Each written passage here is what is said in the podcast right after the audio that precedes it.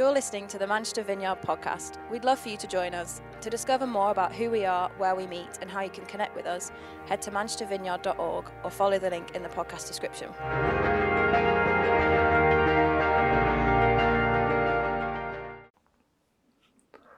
Good morning. We are so delighted that you could join us this morning.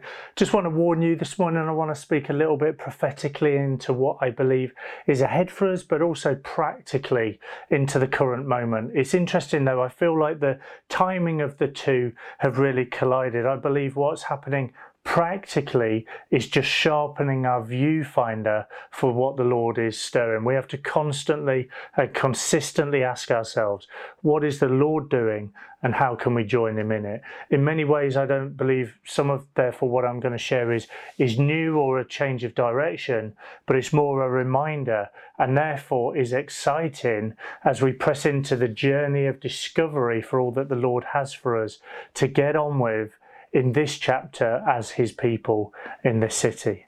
And so, practically, you know, we're aware that there's a whole groundswell of conversations that happen as to when will we be back together? You know, hang on a minute, how come most of the non essential shops are opening? How come even the pubs are open and yet we're not meeting together? I just want to speak practically into that because one thing I can say with absolute certainty is that actually we can't say anything with absolute certainty. We've always said that we'd consider four things. How can we do it honourably, safely, practically, uh, sorry, prayerfully, and quickly? Part of my other job is helping church plants in the vineyard, and that's caused me to dig into things on a whole level of detail. I have to tell you that I've read the government guidance, page after page after page after page. I've read the Church of England guidance and the many risk assessments. I've read the Evangelical Alliance's guidance. I've read the Vineyard Church's guidance. I've chatted with national leaders, regional leaders, area leaders, church leaders, church planters, both nationally and internationally. I've been on regular calls with many of, of the churches in Manchester and some of the key church leaders. Um, prior to the pandemic, we used to chat monthly. Currently, they're also chatting now even weekly. And you need to know that with every fibre within me, we want to be with you in person. Having been ill at the start of the year, I've actually only been with you for three Sundays this year in person. If anyone is chomping at the bit to be with you, honestly, I am that person. But we should not be caught in thinking just because the pubs are reopening and various other places and the wording around places of worship being open that somehow that means something has changed for us. Much of the conversation currently on the table is more around the economy and mental health rather than it being a decision of what is actually the best thing to do. The guidance for the places of worship that is actually more strongly worded than guidance is phenomenally restrictive. Bear in mind that it was written with all faith groups in mind, not just us and the church context in which we meet, but we're very aware that the practical outworking of others is often quite different to ourselves. The government has also given faith groups a number of concessions that they haven't given to other groups or industries. They've listened to some of what we have been saying recently, but they also believe and realize that we would take the care of people very, very seriously.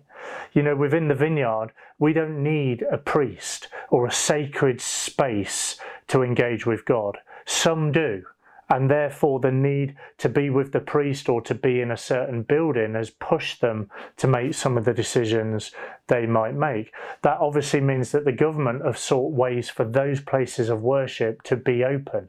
What would it look like for us to gather right now? Well, it would mean no singing, no speaking in a way that would cause anybody to raise their voice. It would mean no sharing of food or drink. It would mean that we'd sit in rows um, facing the front whilst also socially distancing. They say for a building of that could hold around 300 people, that would now take a maximum of 60 to 70. Entering the building through one entrance and leaving through another, not engaging or interacting with anybody other than the people that you, that you arrive with. Let me just say exactly what that means to quote on this point. We have been asked to re- reinforce that worshippers should limit their interaction with anyone they're not attending the place of worship with, i.e., if they are attending a communal service with one other household, wherever possible, they should try not to engage in conversation with anybody outside of that group i.e., you can't socially engage with anyone basically you shouldn't really even be talking with anyone other than those you arrived with. Your children need to stay with you at all times in your family bubble. You need to pre register to come. Significant numbers of you can't be there anyway because of the requirement on them for medical grounds, which would mean they're excluded. That is actually a lot more people than sometimes we might realise. It's interesting as well, I'd say, as the pubs have rushed back this particular week. I noticed in the headlines on Monday Monday that a number of them were being highlighted in the media as a source of potential localized spread. We don't want to be in the papers for the wrong reason. All of that said, with all of the government guidelines, guidance, and guidelines, they have said that they believe it is not a possibility but a probability that the church will spread this virus because of the way we would relate to each other in those gathered environments. I would say that is 100% the reality if we look at how this is working out internationally. We have to be wise. You know, the vast majority of churches in this city, of vineyards in this country will not be doing anything this side of September to gather together in person. I'm cautious in even saying a time frame like that as there are many other considerations still at play. To name just a few, you know, would the school allow us back? If anyone gets the virus, the whole school would need to close for 72 hours. We'd all have to self isolate and be tracked and traced. Would any of you even come, bearing in mind everything that I've said so far? Teams and the experience would be so depleted. Worship, which is a significant part of who we are, it's our values and it's our culture, would have to be so different, as would hospitality.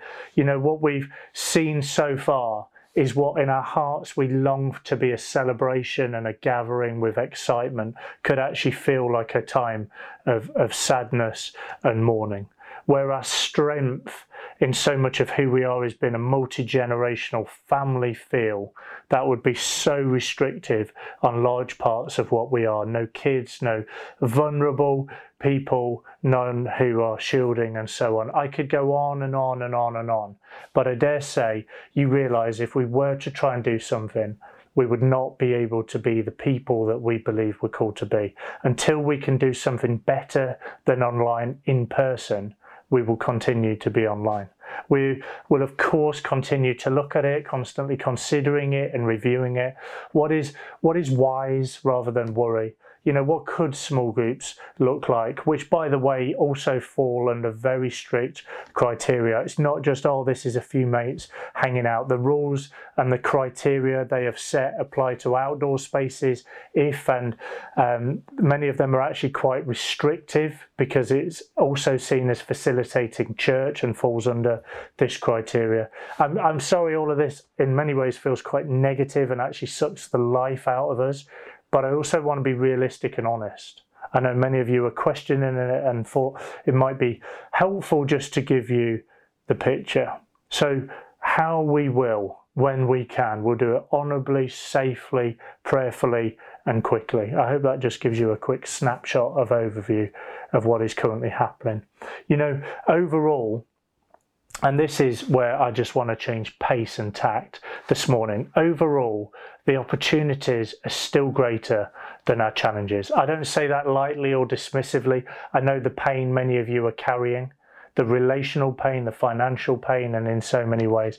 I know that for some of you that's even harder where you may be older or single, and we could list off a whole list of things here for some of you that you're facing, the many challenges of loss and grief. And I almost reluctantly spe- specifically mention a few groups because I don't want to miss so many of you in the process. I don't want to belittle or downplay all that you're feeling and carrying. We're constantly working and considering how best to love and serve you and support you throughout this season. But you know, we were never a Sundays focused church. I'm not saying I don't love Sundays, oh, how I do. The family gathered. Can't wait for it again. But the family gathered for what? To scatter.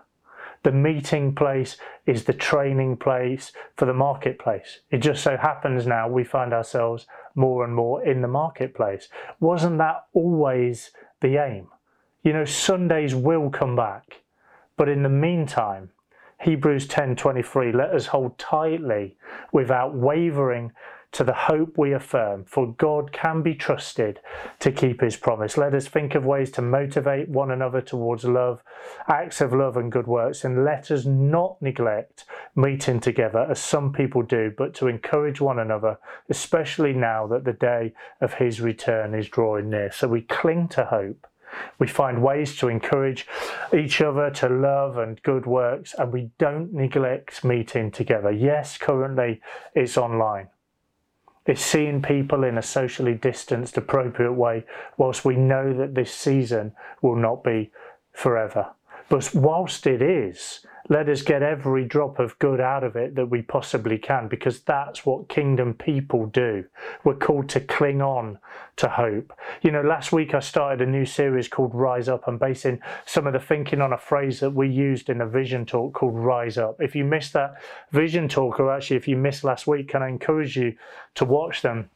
Because we said now is a time for us to rise up and individually and collectively be all that God has called us to be, to step into the fullness of all that God has for us.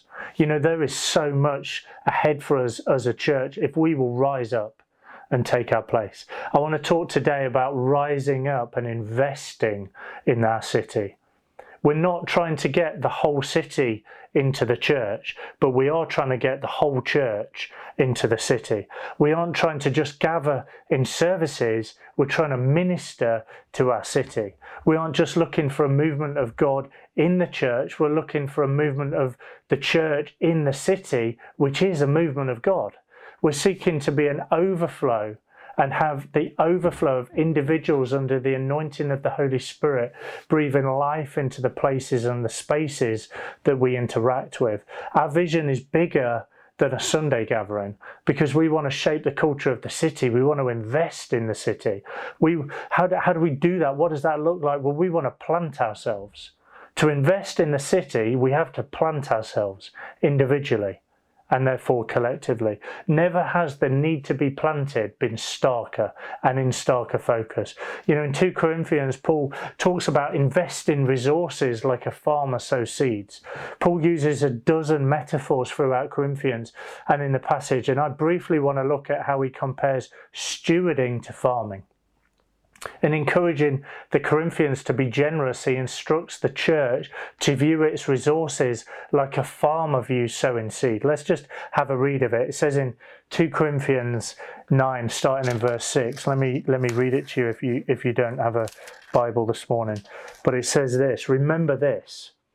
A farmer who plants only a few seeds will get a small crop, but the one who plants generously will get a generous crop.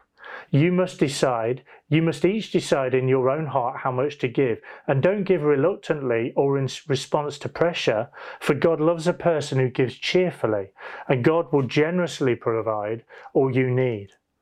Then you will always have everything you need and plenty left over to share with others. As the scriptures say, they share freely and give generously to the poor. Their good deeds will be remembered forever. For God is the one who provides the seed for the farmer and the bread to eat. In the same way, He will provide and increase your resources and then produce a harvest of generosity in you. Yes, you will be enriched in every way so that you can always be generous. And then when we take your gifts to those who need them, they will thank God. Let's let's just take a look at that passage and look at a couple of principles for investing. This is this is going to be fairly quick fire. I hope that's okay. But firstly, this is about a generous heart a generous heart. The passage says a farmer who plants only a few seeds will get a small crop, but the one who plants generously will get a generous crop. You must decide in your own heart how much to give, and don't give reluctantly or in response to pressure. We are praying the Lord increases the generosity of our hearts. Where has He planted you? Where are you planted? Which house, which street, which workplace, which community, which family, which friendship group? What does it look like for you to be generous with it, for it, about it?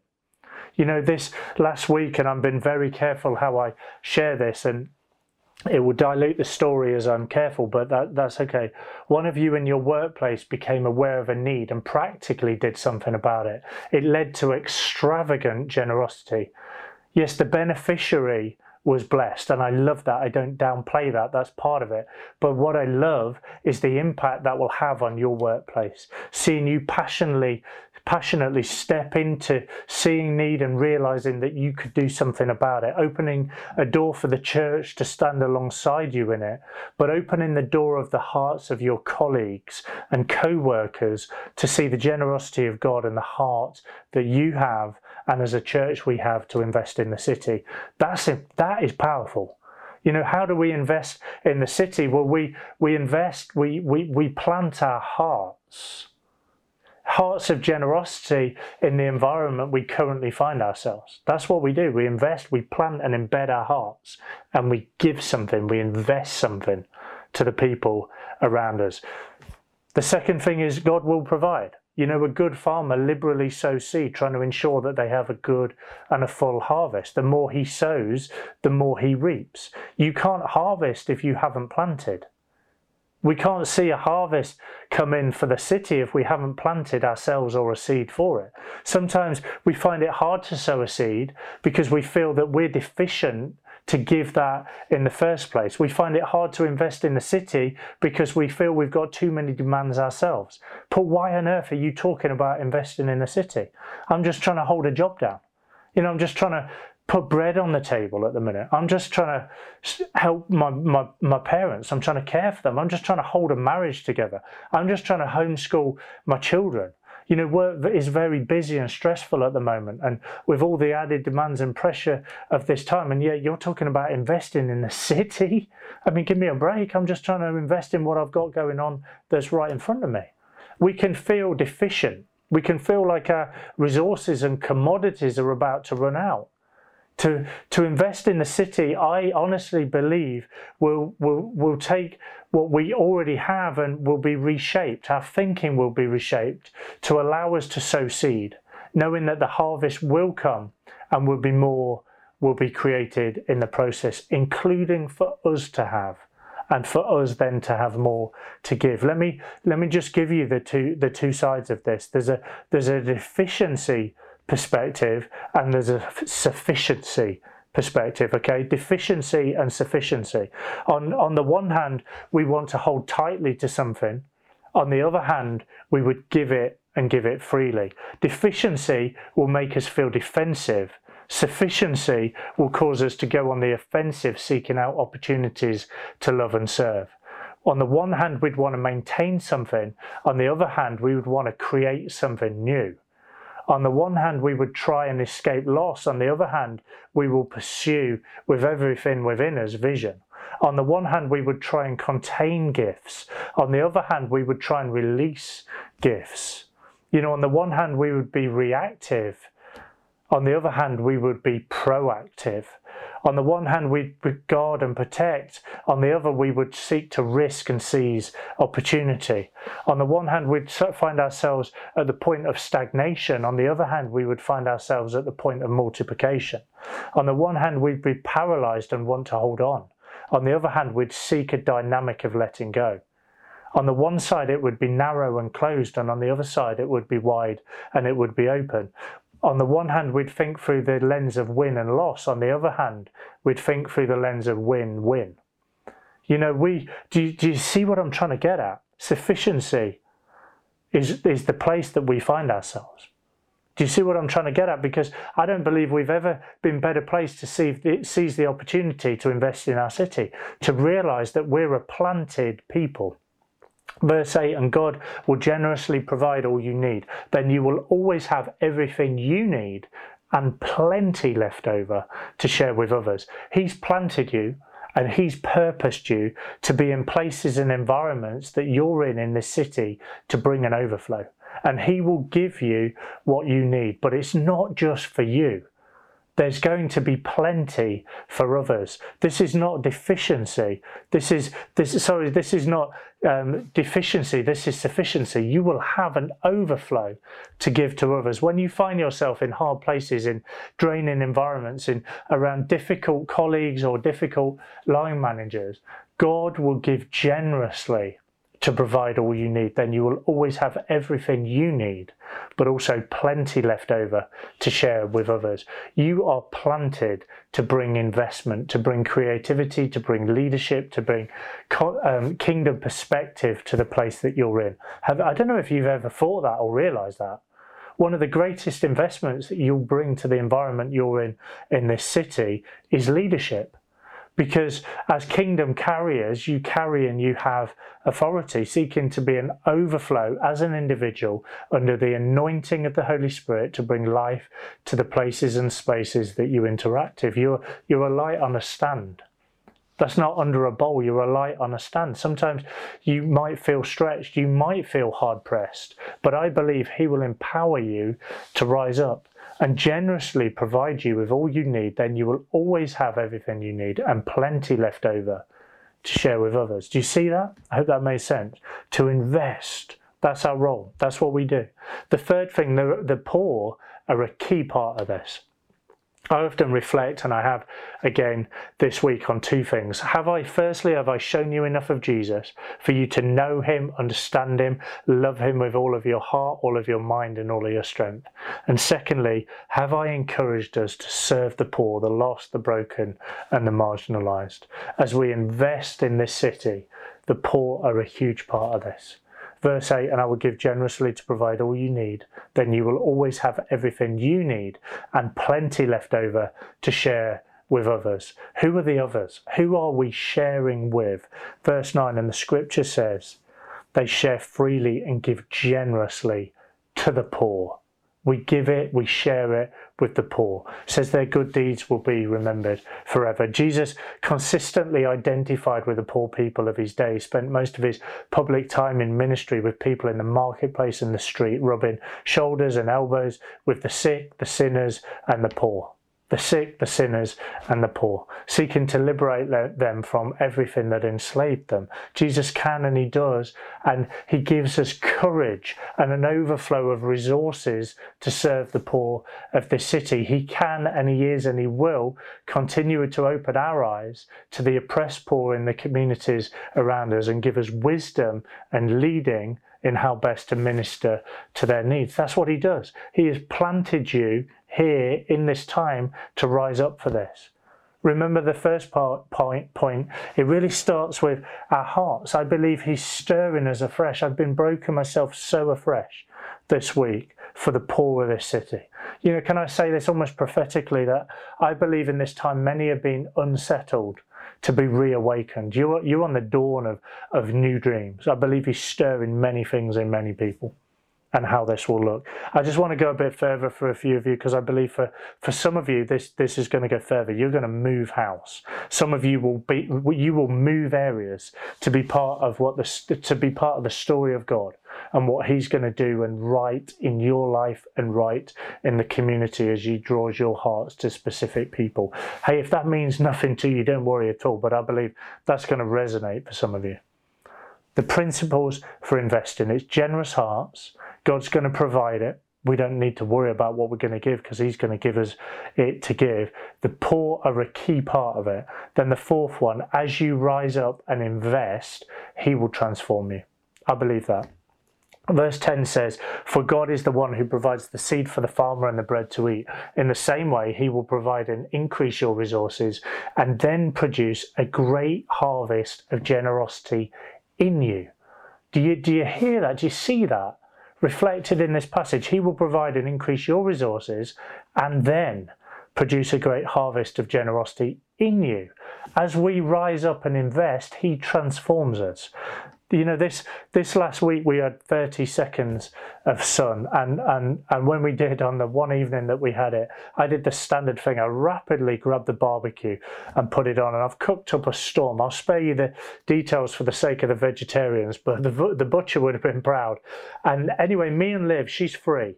Me and her we love corn on the cob and this is a veggie safe story, so don't worry. But the corn on the cob has no nutritional value, but we both, for some reason, we just love it. So, as an early day lockdown boost to myself, I bought some of those little um, fork things that you stick in the end of the corn on the cob so you can hold it.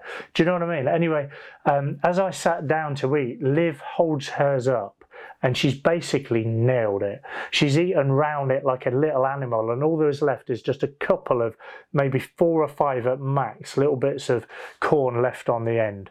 And she holds it up and she says, Daddy, do you want mine? I finished. Can I have yours? And I thought, You little joker. And, um, but of course she could.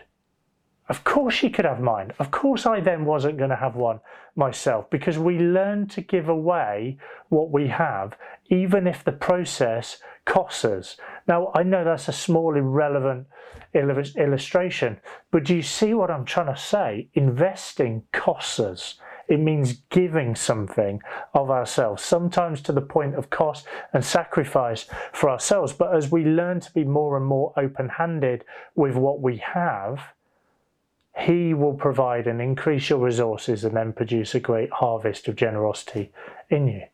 As we do it, our hearts are softened, softened, changed, and transformed. We don't wait until we're ready to do it because we take ourselves to the place of, of, of, of doing it. And as we do, our hearts and mind catch up because by doing it and as we do it, we're transformed. Verse 11 Yes, you will be enriched in every way so that you can always be generous. We're transformed as we do this, as we step out and get on with it. Final thing, we invest, as we invest in the city, our hearts will point towards the source. You know, our investment in the city reveals why we have a heart to invest in the city in the first place. Verse 11, and when we take your gifts to those who need them, they will thank God. They will thank God. They will see something of Jesus. The people we reach into, they don't need us, but they do need Him. They need Jesus. But we have to realize we're part of that. We have to rise up and step into it because we're the torchbearers of Him and for Him. So, what does, what does that look like for you where you're planted? We have to realize and we have to kind of rise up and realize that we are planted. We are a planted people. Friends, I've got to say this we're in a spiritual war. The enemy is going to try and restrict and downplay what you carry and where you carry it. So, what's that going to look like? Well, for some of you, that's relational tension in your marriage, with your kids, with an employer, an employee, with your neighbors, however that might, uh, outwork. For some of you, that's apathy. You might just want to sit back and say, oh, whatever it is, what it is, almost in tick over mode. Some of you is circumstantial. There are random happenings that just cause you to want to back off and sit back. Some of you is health restrictions and limitations. I could go on and on and on and on. All of that is what the enemy does. Don't let anything or anyone stand in the way and cause you to withhold what He's put on your life to be planted and invested in this city. Verse 11 And when you take your gifts to those who need them, they will thank God. We have to rise up and realize that we're planted to invest in the city. And as we do, it brings the revelation of Jesus to others. Eyes and hearts will see why we have turned to them, why we've stepped out and responded and invested in them. Their eyes will be revealed to Jesus.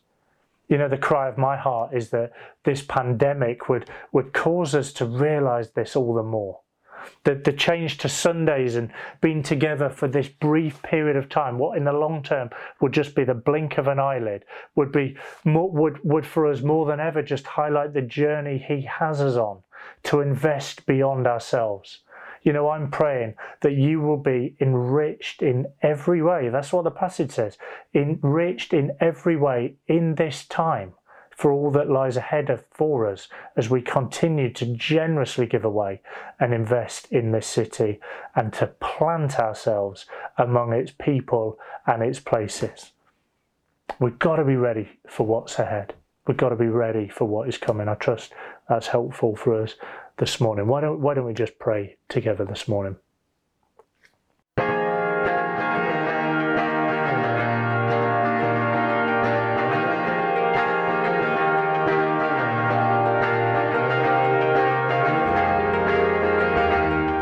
Thanks for listening. To find out more, head to manchestervineyard.org or follow the link in the podcast description.